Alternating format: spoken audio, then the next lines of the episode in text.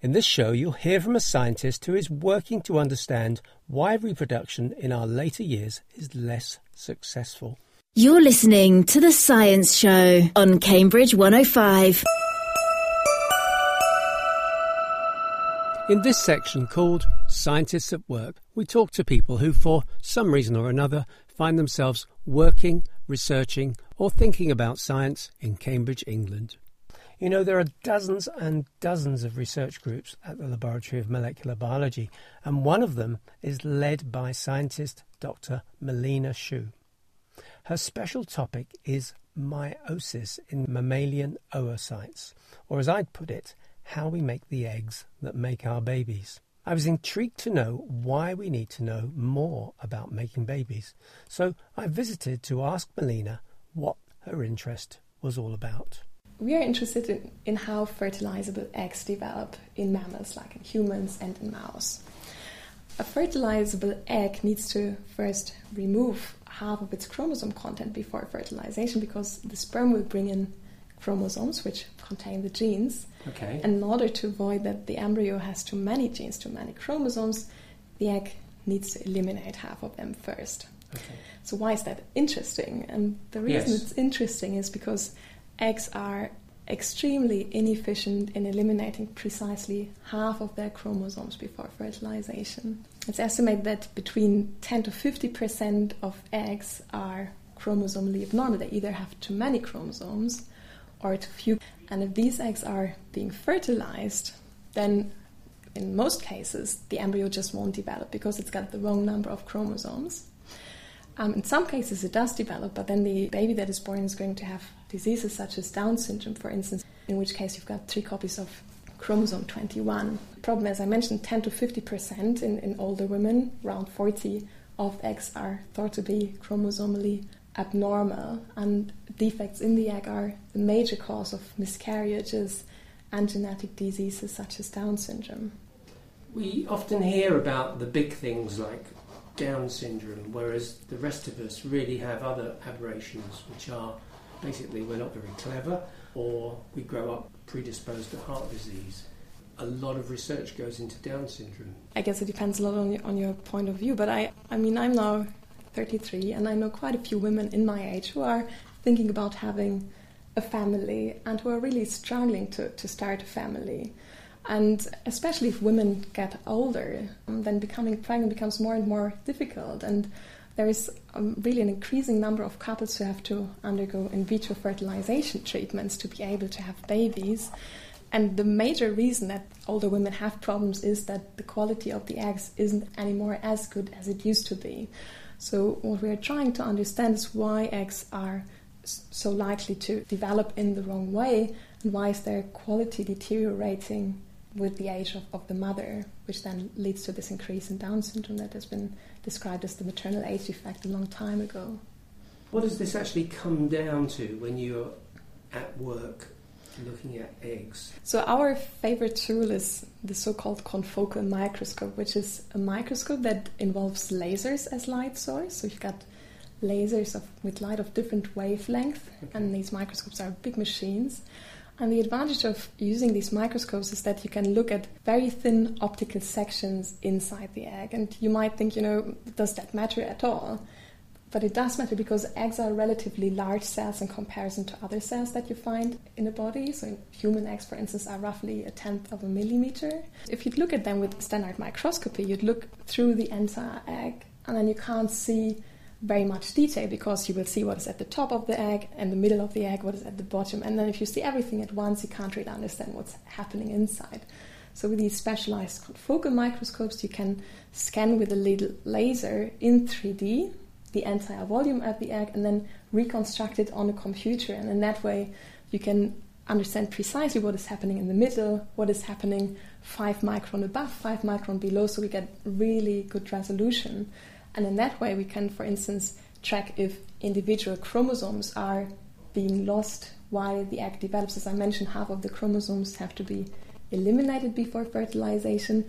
If one extra chromosome stays in the egg, or maybe one extra chromosome is eliminated, then we can detect these small mistakes directly live on, on the microscope.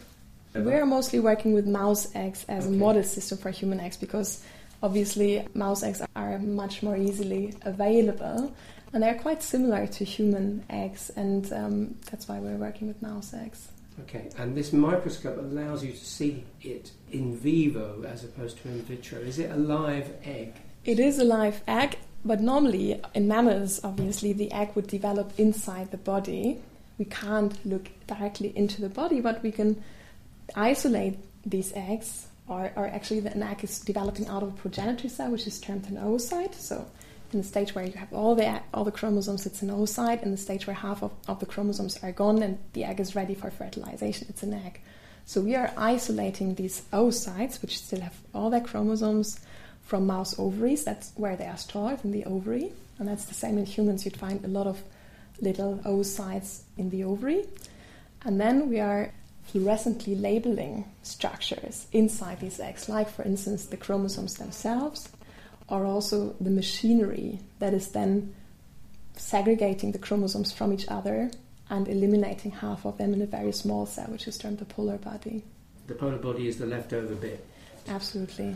What are we looking for? Yeah, in the long run, it would of course be great to, to find out why, for instance, chromosome segregation is much less reliable in older women.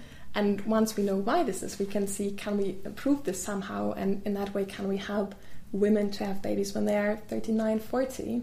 Can we improve in vitro fertilization treatment? So, this is going to be the ultimate aim understanding why chromosomes are so likely to missegregate. And very recently, a few studies have suggested that defects during chromosome segregation might be due to the links between chromosomes weakening over time. So there's a special protein complex, which is the cohesin complex, and it's like a glue between chromosomes. And it's been shown that this glue seems to get less as women get older, or as mice get older, actually, because it's not known whether this is also relevant for humans. And you could imagine that you're, if you're now taking the glue away from two chromosomes that are glued together, and this is important for accurately segregating them, if you now remove this glue, then all of a sudden they might not be able to be segregated accurately. Because, yeah, you need to first glue them together, pair them up, to then eliminate half of chromosomes into the polar body and the other half to keep the other half in the egg. So what's been shown is this glue is, Mhm. is getting weaker over time, and this might be one of the causes for chromosome missegregation. But this hasn't been tested in human eggs yet, so it will be very interesting to look into that in, in human eggs in the future. You're talking there about one of nature's processes which is not very good in older women. Is it good in younger women? Or is nature just a bit messy and wasteful? It seems to be quite wasteful in eggs. So in eggs, the, the percentage of defective eggs is estimated to be quite high already in, in younger women as well. So it's estimated that at an age of 30 or so, already around 10% of human eggs are abnormal. And one might argue, okay, maybe what chances does the body have? It just goes through a menstrual cycle one, and once every menstrual cycle, you've got one of these oocytes maturing into a fertilizable egg. If it happens to be a bad egg, then the embryo simply won't develop, and in most cases, the woman won't even notice that there has been successful fertilization because the developing embryo simply won't be able to implant. It might just be that nature just gives it its best shot, and just this is the oocyte that I have right now.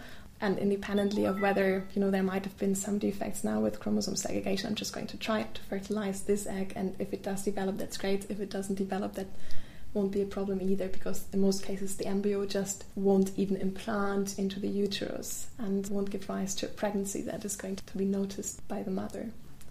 Who is funding this? Is this Medical Research Council? Yes, so this is yeah, and I'm also having a, a grant from the European Union. But obviously, there's a lot of interest also from in vitro fertilization clinics, where very often they are just working with eggs and look at them on the transmitted light microscope, where you can see what does the overall morphology of, of these eggs look like, but they don't know what is happening inside these eggs. And for them, it's very important to understand what is happening inside to be able to then judge the quality of the embryos in a more defined manner. Because in vitro fertilization is incredibly wasteful, not just in terms of human resources, money, everything that they that goes on there. I think it would be great if we could explore the possibility of using microscopy to assess the, the quality of eggs. And very recently, um, there has been also publication that suggested that if you're tracking the divisions of early embryo development, then it helps to select blastocysts, which are like later stages of embryo development for the in vitro fertilization treatment. So already now there is imaging approaches that are being used to assess the embryo quality and to select those for implanting them in, into patients that, that look good. But it would be great to further explore that and to possibly use more advanced light microscopy as well to assess embryo quality. But our focus is really fundamental research. So primarily we're interested in how are eggs normally developing and then also what goes wrong in eggs as women get older. But primarily we're interested in how are eggs developing normally and this is then the basis to later on develop improved in vitro fertilization treatments for instance we really want to get down to the molecules that are involved in this so we're not just looking at you know how does it work but we are mm actively interfering with how eggs develop in, in mice. So, I mean, obviously, the segregation of the chromosome is a very complex process. There's many different genes, proteins involved in this. And by using, for instance, technology that's called RNA interference or also other protein variants, drug treatments, and so on, we can block the function of specific genes and then study how does that affect the development of the egg and is this an important gene for egg development? For instance i mean this is a very simple assay and we're doing more complicated things than that but we are really trying to understand which genes which proteins are involved in accurate egg development and how are they all interacting with each other. That's awesome. Thank you very much Melina. That's pretty much all for today's show. Scientists at work is made by the science show team on community radio cambridge 105 you can also find past episodes on the website www.cambridge105.fm. You can also subscribe to future podcasts with the iTunes Store. You can get in touch with us on the email science at cambridge105.fm or on Twitter at 105science. Till next time, it's bye from the Science Show team of Roger Frost and Chris Crease. You're listening to The Science Show on Cambridge 105.